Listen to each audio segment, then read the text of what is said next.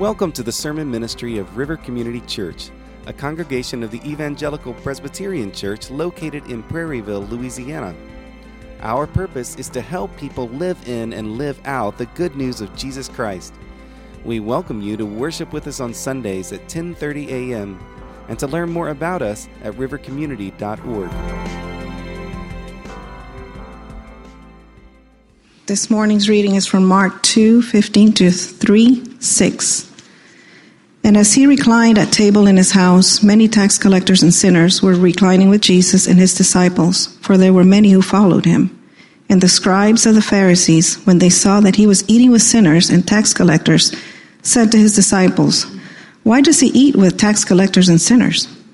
And when Jesus heard it, he said to them, Those who are well have no need of a physician, but those who are sick.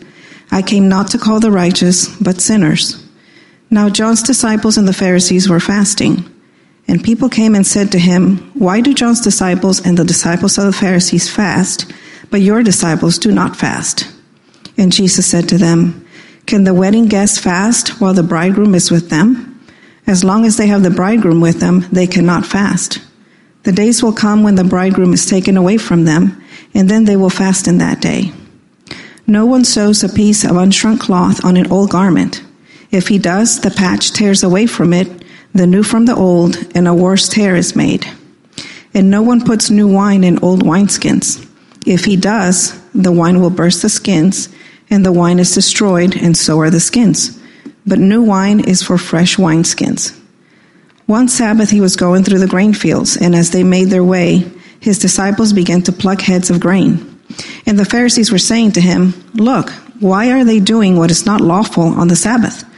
And he said to them, Have you never read what David did when he was in need and was hungry, he and those who were with him?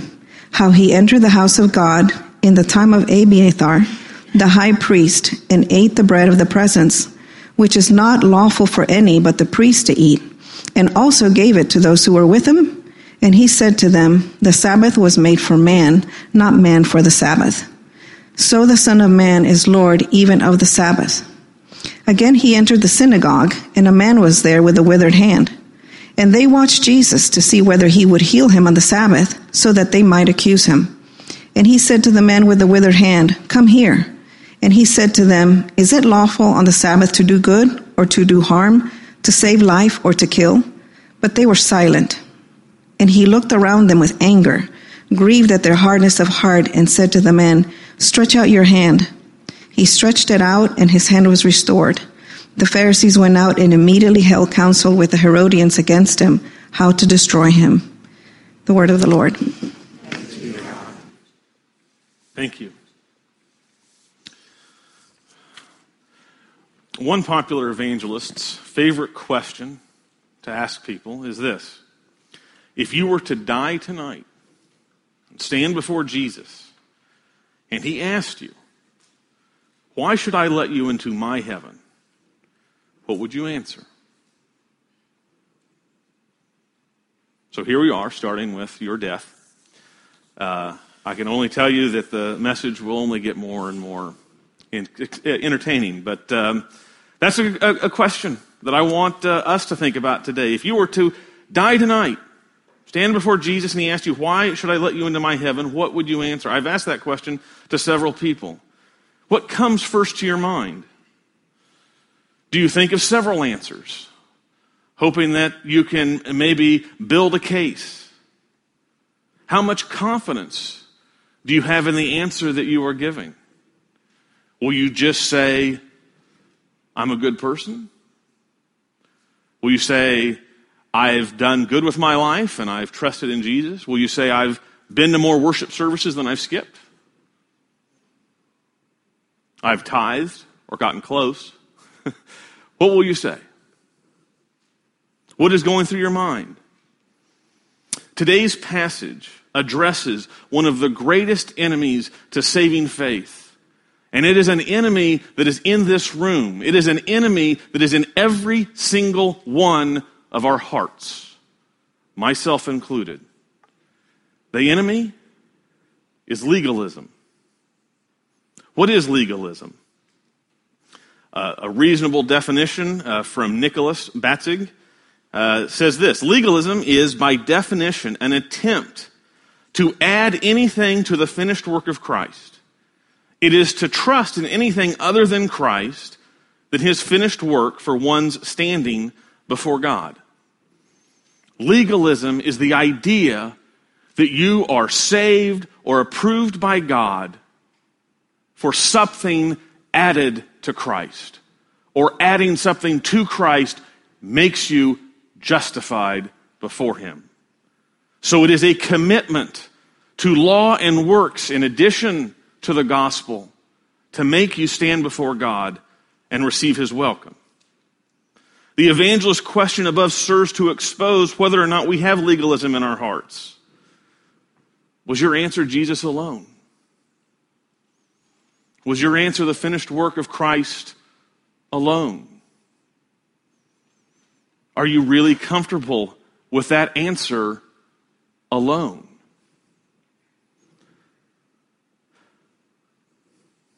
This is a serious issue. And as we will see in today's passage, legalism and God's grace have irreconcilable differences. Mark's gospel has been showing us how Jesus is Lord, Son, and Savior. He has been revealing this to us in the last several weeks by showing us that Jesus is the one who brings the kingdom of God through the preaching of the gospel. The last time we were in Mark two weeks ago, we saw that Jesus restores outsiders to his kingdom by removing their separation sin and shame by the gospel. This week, we continue right where we left off, and we are going to see how Jesus' gospel brings conflict to those who seek to save themselves, but grace to those who trust in him alone. This passage shows Jesus' ministry receiving growing opposition, growing antagonism from a certain group of people a people whose way of doing things, whose system of life, whose understanding of the world was being directly threatened by the invasion of grace. This development that Jesus is bringing grace into a, a, a world of works and righteousness and law represents the conflict of the kingdom of God to the old way of the world. But more personally, this story also represents the conflict that arises between the gospel of grace and the way of legalism. This is a battle that rages in every human heart, including our own, including the most doctrinally right among us. I remember having a conversation with a woman in her 80s who had a husband who had just suffered a very debilitating stroke. She had been in the church for 60 years, she had been a missionary. Her husband, likewise with her, strong Christian, Sunday school class, uh, Sunday worship, faithful in everything, gave their life to teaching and spreading the gospel. And when her husband had come down with this stroke, she said to me, I don't know why this happened. He's such a good man. Do you see the legalism in her heart? Even though she has walked with the gospel and professed the gospel, somehow she thinks her husband, because of all that he has done or all that he has given up, is special, is deserving of something from God. And that, my friends, is legalism. And even if we have the right confession and even if we sit under the right preaching, we will struggle with it week after week. We don't want to live by grace alone. We want to live in I deserve and I earn. And Jesus' passage today shows us that it is a zero sum fight between grace and legalism. Grace wins at the expense of legalism, and legalism always advances at the cost of grace. So, what is winning in your heart today? What are you resting in today? Our passage calls us to examine ourselves for legalism and call us back to resting fully in the gospel of grace. Today's passage, we are going to see three irreconcilable differences between God's grace and legalism. Let us now turn to that passage. You have uh, uh, the, the text on, a, on your handout. You also have an outline for today's message that can help you follow along. We're going to start by looking at verses 15 through 17 and see the first irreconcilable difference between God's grace and legalism. And that is this grace invites but legalism isolates. Grace invites, legalism isolates. This passage picks up, like I said, right where we left off last time we, we were here. And we have just seen Jesus come and call Levi, the tax collector, to be one of his disciples. We saw the scandal that that caused because a tax collector was considered the lowest of the low, the pariah of the culture the most outcast of outcasts. He represented taking money for the occupiers from the faithful Israelites. He was a grafter and a swindler. He took as much as he could get so that he could pocket everything left over. So he was a man who defrauded, a man who lied, a man who extorted, and we saw the scandal of God's grace that Jesus comes to that outsider, that outcast, and says, Follow me. Just like he said to Simon and Andrew, showing us that Jesus comes and takes our shame from us. Now we see Levi so impressed with this show of grace and welcome that he invites Jesus to a party at his own house, at Levi's house. And who are Levi's friends? What kind of friends does an outsider and a pariah have? Other outsiders, other pariahs. He has a party with tax collectors and sinners, which is this broad category for all sorts of transgressors, all sorts of disqualified, shameful sorts of people. And he invites Jesus. And Jesus comes. Jesus comes to that party. He sits at table. He has a meal with a group of people who are tax collectors and sinners, outsiders, rebels, transgressors. He sits with them. He has a meal with them. Can you imagine what that looks like? The most righteous one who has ever walked the earth sitting with rebels and disobedient, sinful transgressors. Now, the Pharisees don't miss this. They see what is going on, and they are astounded at this breach because righteousness and unrighteousness, those must be kept far apart. And so the Pharisees, they ask this question. They say, and if you look at verse 16, why does he eat with tax collectors and sinners? Now, who's making the judgment of who's a sinner here? These are the eyes of the Pharisees. They are looking at this group of people, and they are calling this group of people sinners. And they probably are. They probably have pretty evident sins. But from the Pharisees' eyes, the most important thing that we need to recognize is they have defined this group of people as sinners. And as by, as, as by doing that, as by defining this group of people as sinners, they are also defining themselves. They are saying they are not like us, who are not sinners. They are not sinners because they stay away from sinners. They don't eat meals with sinners because to eat meals with sinners is to have guilt by association. In the culture that Jesus was in, that the Pharisees were very much imbibed into, meals were all about separation, were all about confirming your identity in the group. As uh, the theologian, biblical scholar Chilton uh, makes, uh, says this meals were principal expressions within Judaism of what constituted purity. One ate what was acceptable with those deemed acceptable. To eat in that manner could more truly be said to create a sphere of purity than merely to express such purity.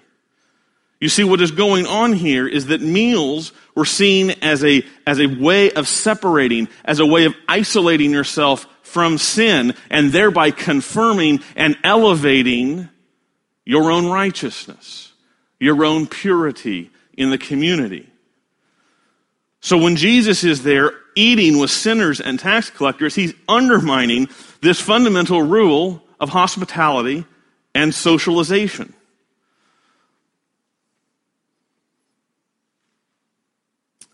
This is legalism. Legalism isolates us from sinners to make ourselves look more righteous. It is a way for us to say, I am a good person because I fellowship with good people. I fellowship with righteous people. I'm in the group of the righteous, not in the group of sinners and tax collectors. But notice that this legalism, which is rampant in the hearts of these Pharisees, isolates them not just from others who are sinners, but isolates them from grace. It isolates them from grace. Look at verse 17. And Jesus heard it. He said to them, Those who are well have no need of a physician, but those who are sick. I came not to call the righteous, but sinners. Again, I believe Jesus is reflecting, is mirroring back the Pharisees' own self perspective in his answer when he says, I have come not to call the righteous, but sinners. Who in this story has defined themselves as righteous? It is the Pharisees in this group. They have already called themselves righteous because they don't eat with sinners. The Pharisees' perspective is being exposed. They are revealing that they are justifying themselves by a sense of self righteousness. And their sense of self righteousness has put them where in this story? Are they sitting with Jesus? Are they enjoying a meal with Jesus? Are they experiencing Jesus' teaching and love and grace?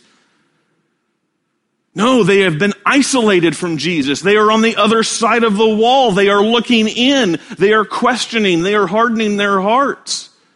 They are not experiencing the grace and fellowship of God incarnate because they have isolated themselves in their own righteousness. Their self righteousness is, is killing them, it is separating them from Jesus. Self righteousness is, is kind of like carbon monoxide poisoning. Carbon monoxide is this odorless, non noticed gas that sometimes fills rooms and houses and garages. And when you are being poisoned by carbon monoxide, you are not being made aware of how sick and how close to death you are. Instead, you are getting sleepier and more contented and noodlier and more comfortable until you fall asleep, never to wake up again. You see, when we are so committed that we are righteous in ourselves, that we don't belong in the fellowship or in the grouping of sinners and tax collectors, we are inoculating ourselves and separating ourselves from being with the physician who can heal us. Jesus answers the Pharisees' opinion by saying, Well, where do doctors go? Do doctors only hang out with the healthy people? No, doctors who do their job go where the sick people are. They deal with the people who need to be healed. I am a physician for sinners. And so I go to sinners to administer to them the only medicine that can possibly rescue them from their sin, which is the gospel of grace. I come to them to give them the message of forgiveness. I come to them to call them to repentance. If I'm going to call sinners back to life, I must go to them. And so we see that God's grace invites. He goes to sinners. He is with sinners to invite, to forgive, to restore. You see, grace invites sinners into the kingdom because grace, by definition, is undeserved. God has come to give the undeserving what they don't deserve. That is grace. And so sinners are invited into the kingdom, not based on how many good works they have done. They are sinners. That's their full definition. The worst of sinners are invited in because grace gives to the undeserving what they don't deserve forgiveness and life and fellowship with the Savior. Do we put ourselves in that category? Matthew chapter 21, verse 31 says, it has this uh, words from Jesus being spoken to the priests of the day. Truly, I say to you, the tax collectors and the prostitutes go into the kingdom of God before you. Tax collectors and prostitutes go into the kingdom of God before the priests and the self righteous. Is that good news to you? Is that good news to you that the tax collectors and the prostitutes and the sinners come into the kingdom before the righteous? It's not good news if you're here today convinced you don't need the grace that a tax collector and a prostitute and a sinner needs. It is only good news if you recognize I deserve nothing from God. I deserve nothing.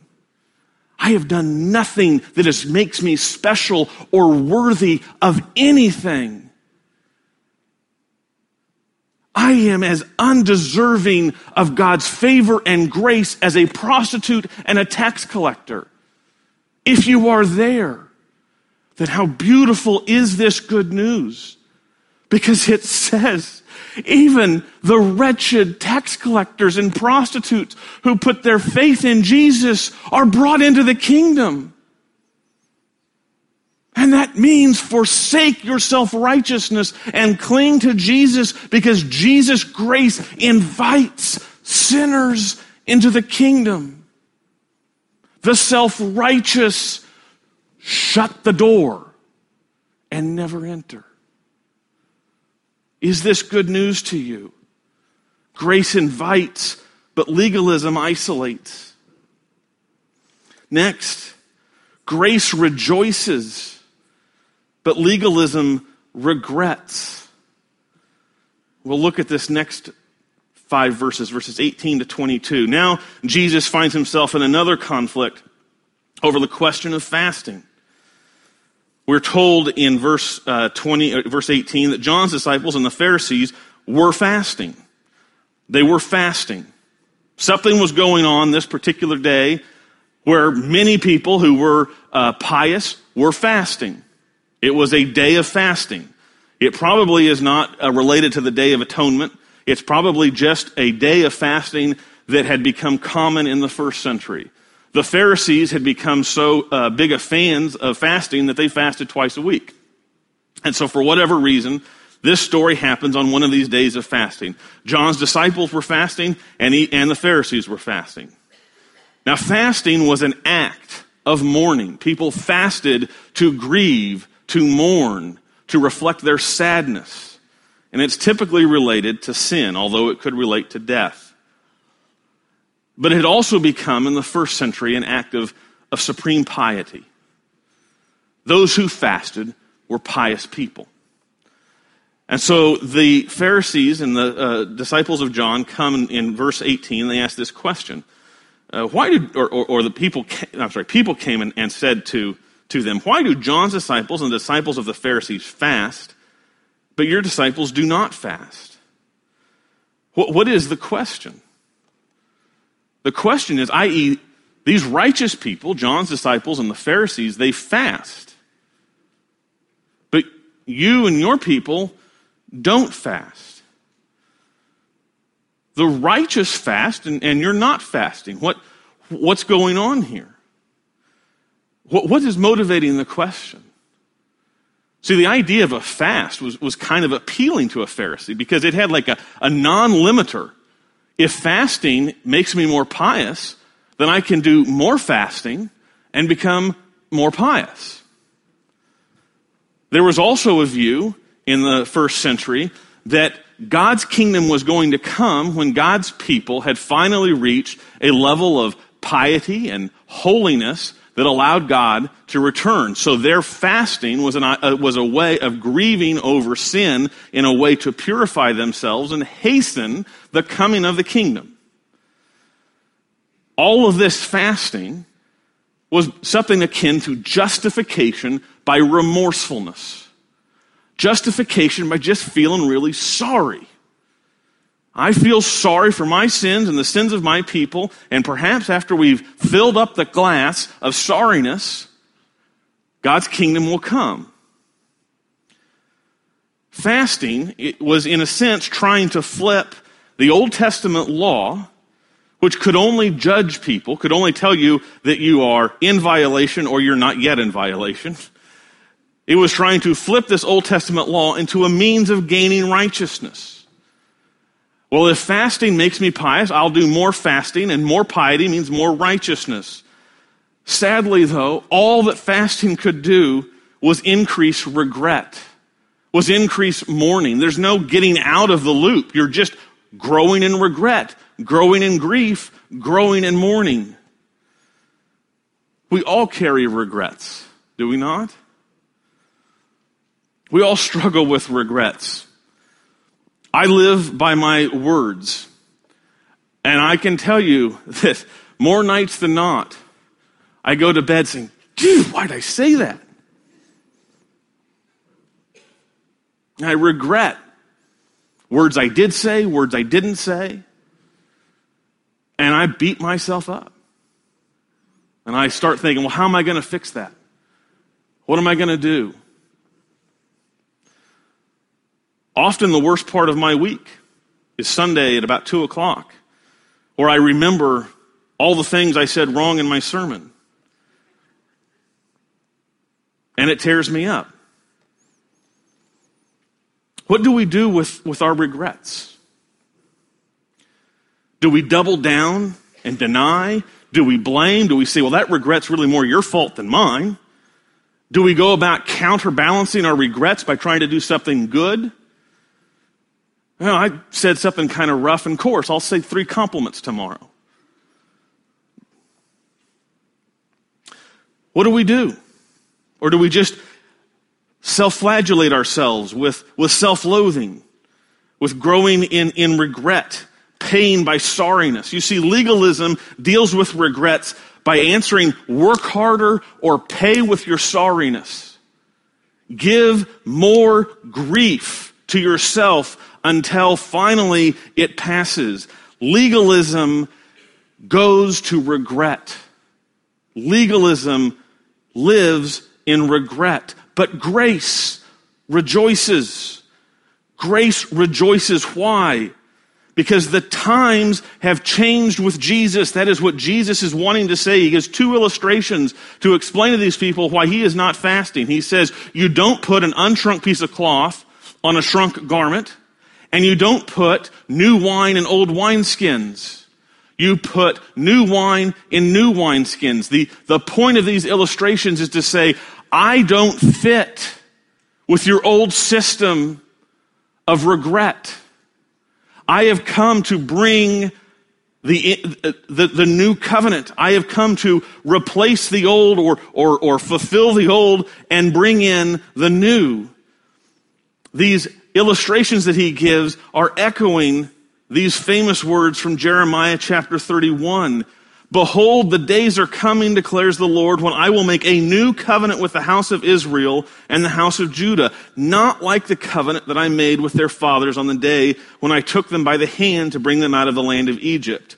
My covenant that they broke, though I was their husband, declares the Lord. For this is the covenant that I will make with the house of Israel after those days, declares the Lord. I will put my law within them, and I will write it on their hearts and I will be their God, and they shall be my people. And no longer shall each one teach his neighbor and each his brother, saying, Know the Lord, for they shall all know me. From the least of them to the greatest declares the Lord. For I will forgive their iniquity, and I will remember their sins no more. You see, Jesus is saying he is the new wine. He is the new covenant. He can't be poured back into, this, into the old system of regret. He can only be poured into new wineskins. As uh, Bolt, the theologian uh, by last name of Bolt, I need to put their first names on here, but I can't remember his first name. He says this Jesus has not come to join a system whose rules and regulations could only speak of sinfulness uncleanness, sickness, mourning, decay, and death. Jesus has not come to be absorbed by this religion of tears. He is the bridegroom, bringing the great time of last days feasting when the shroud of death is finally cast away once and for all. You see, Jesus is saying the reason we don't fast is because I am the long awaited bridegroom of the people. I am the husband who has come back to bring the new covenant, to restore uh, th- this people, that they would know me as their God, that they would know my will on their hearts, that they would know forgiveness, and that I would remember their sins no more. He is the husband Jesus is saying, My disciples can't mourn, they can't grieve, they can't live in regret in the middle of a wedding. It's a party, it's joy because the bridegroom has finally come. In him is the joy of salvation. R- listen to this from Romans chapter 5. Therefore, since we have been justified by faith, this is what the new covenant does. We have peace with God through our Lord Jesus Christ through him we have also obtained access by faith into this grace in which we stand, and we rejoice in hope of the glory of God. What is being said here is that the old covenant and its sentence of death and condemnation and judgment has been done away with because Christ has fulfilled and brought in the new covenant. There is no longer a time of mourning over our sins because in, by faith alone in Christ we are forgiven. How forgiven are we? Jeremiah 31 31, I will remember their sins no more. In the beautiful sense, your sins are forgotten because Christ has so completely satisfied and removed the sentence of judgment upon you by his cross. That when God looks at you, he has no thought of your sins any longer. He only sees you as his beloved child with whom he is well pleased, with whom he offers the table to. By faith alone, we are part of the wedding. Therefore, this idea of regrets is, is swallowed up in rejoicing. Salvation brings joy because it is a gift. Your sins are forgiven not because you have regretted them to the fullest extent. It's impossible to be as sorry for your sins as they deserve. You are forgiven by grace. You are forgiven because it is God's love to forgive you when you put your faith in Christ alone. And so you don't live in regret. You live in the rejoicing of your salvation, the rejoicing that your sins are forgiven, the rejoicing that your sins are not even remembered. Do you see the freedom that comes in Christ? Do you have this joy? Or are you continuing to punish yourself for the sins that Christ has already forgiven you for? There is legalism there, thinking that you have to add merit or punishment to satisfy Christ's punishment that he bore for you, but you don't. Christ, by his grace, has given you forgiveness. And there's no earning it, there's no deserving it. It is given by grace alone. Third, grace liberates while legalism condemns. Jesus goes and experiences two confrontations over the Sabbath in verses 223 through 6, 3 6. And here we see the hostility really growing. The key word for us is in verse 24. The Pharisees were saying to him, Look, why are they doing what is not lawful on the Sabbath? The key word is lawful. This is an argument over what is lawful on the Sabbath. Now, the Sabbath is a clear commandment from the Old Testament. It was established at creation. It's the fourth commandment in the Ten Commandments that was given at Sinai. It's a big one. It's a seriously significant commandment. It's in the top ten, right? That, all right. Now we had a laugh. Uh, and it's a major part of Jewish life. Observing the, the, the commandment of the Sabbath was a major part of being Jewish. It's a major part of Jewish identity. Violation of the Sabbath commandment had a death sentence attached to it. What, what it involved, if we go through the scriptures, is it involved uh, worship, it involved rest, and it involved abstaining from work. So the question that was going all through the religious minds of the of the century and uh, for several hundred years before this was well, what is work? What is work? Because we certainly don't want to violate the Sabbath commandment, so we need to know what is work, which is a, a legitimate question. The Pharisees around this time had come up with about 39 additional rules that defined work. And each one of those rules were considered equal to the Sabbath commandment. So some of their rules was that reaping was considered work. That's what the disciples were doing. They were picking grain. That's, that's reaping. And also doing non critical health care. Certainly, if a person was in labor, if a baby was being born, we needed to deal with it now. But, you know, if, it's, if it can wait till tomorrow, it doesn't need to be done today. That's work. So, non critical health care and reaping were considered prohibited based on the Pharisees' definition of what is work on the Sabbath. So we see clearly in these two stories that Jesus is violating the Pharisees' rules, which they had considered equal with the authority of Scripture. Not only is Jesus violating the Pharisees' rules, he's really not even playing the game right. He's really annoying the Pharisees. He's not saying, oops, or uh, I didn't understand that, or well, let's have a debate about whether that's the right understanding of the law. His approach is simply to revoke the man made rules without debate, without question.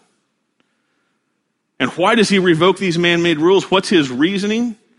It boils down to this He is the Lord of the Sabbath, He is the giver of the Sabbath. He knows what the Sabbath is for. He knows what, what uh, uh, abides the Sabbath and what violates the Sabbath. He calls himself to the Pharisees the Lord of the Sabbath. We have just gone up to the top of the scale of claiming authority on Jesus' lips. Because the Sabbath, it's God's Sabbath. And the only person who can speak authoritatively about the Sabbath and what the Sabbath means is God. And so when Jesus announces that he is the Lord of the Sabbath, he says that he speaks with the same authority as as God who gave that law. He is the giver of that law. And he is restoring it in this story by telling us that the gift, the Sabbath was a gift of rest and restoration. Jesus in the next story takes the offensive by bringing a man in the synagogue in the middle of the Sabbath who had a withered hand. And he looks at the Pharisees and he asks this question Is it lawful? Here's that question again. Is it lawful on the Sabbath to do good or to do harm, to save life or to kill? Jesus wants to ask what is lawful. You have told me what is lawful. Let me ask you. What seems lawful on the Sabbath to do good or to do harm, to save life or to kill? You see, Jesus is revealing that the law of the Sabbath was for rest and restoration, for doing good, for saving life. But look at verse 3 2. And they watched Jesus to see whether he would heal him on the Sabbath so that they might accuse him. Do you see the twistedness of these Pharisees? So committed to their legalism that all they want is to see Jesus break their law so that they can accuse him. They are not interested in seeing a withered man's hand being healed.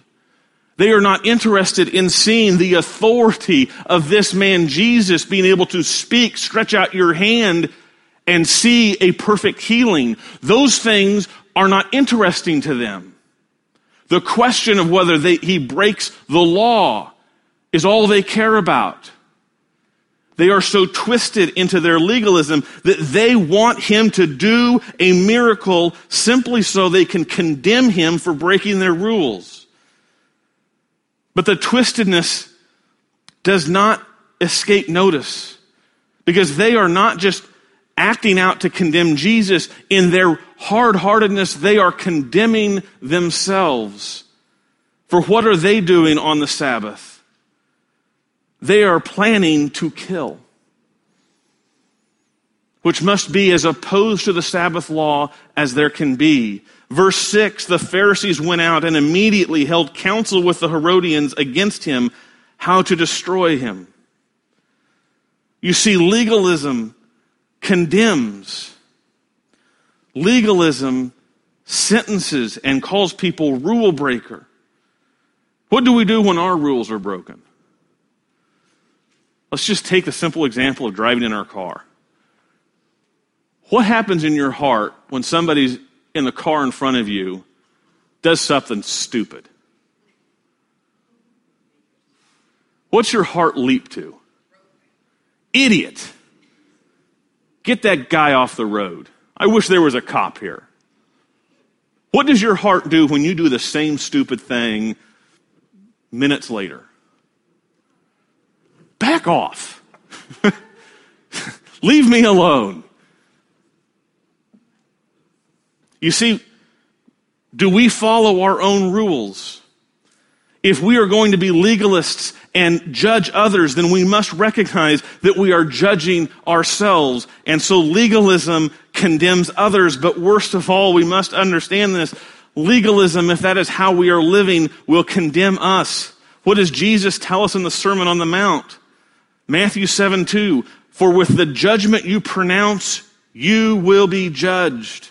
And with the measure you use, it will be measured to you. Do you understand what that means? Every person that you have called idiot, every person that you have called fool, every person that you have called you broke the rules, that will be what the Lord holds in front of you and puts your life against. He won't even need to go to the Bible. He just needs to, to look at how you treat other drivers on the road to say you were judged justly by your own words. You see, legalism can only condemn. And ultimately, legalism is going to condemn us because, as Jesus says, if what you want to do in this world is judge people, then by that same rule I will judge you. And who will possibly survive their own judgment? But grace liberates. Jesus, knowing what's in their hearts, knowing what is in their plan, knowing that doing this miracle is going to put him on an inevitable confrontation where his own life will be on the line, still brings this man forward and tells him, Stretch out your hand. And the man's hand is healed, he is made well. Jesus liberates the man's illness, liberates him from that disease. Jesus heals the man at the cost of his life. You see, grace liberates. Grace removes condemnation. Grace gives life. As we read earlier, Romans 8 1, there is therefore now no condemnation for those who are in Christ Jesus, for the law of the Spirit of life has set you free in Christ Jesus from the law of sin and death. For God has done what the law, weakened by the flesh, could not do by sending his own Son in the likeness of sinful flesh and for sin. He condemned sin in the flesh in order that the righteous requirement of the law might be fulfilled in us who walk not according to the flesh, but according to the Spirit. You see, Jesus liberates at the cost of his own life. He removes our condemnation by taking our condemnation from us. And we receive that not by deserving it, not because we have, have come close, but because God in His grace has given Jesus Christ in our place. Legalism lurks in all of our hearts. We want to be right, and legalism gives us what we want in the short term. But the legalist does not reap the righteousness he pursues. Instead, the legalist grows in isolation, regret, and self condemnation. But there is a remedy for our legalism. We must turn to the only thing that can kill that legalism. We must turn to the grace of the gospel.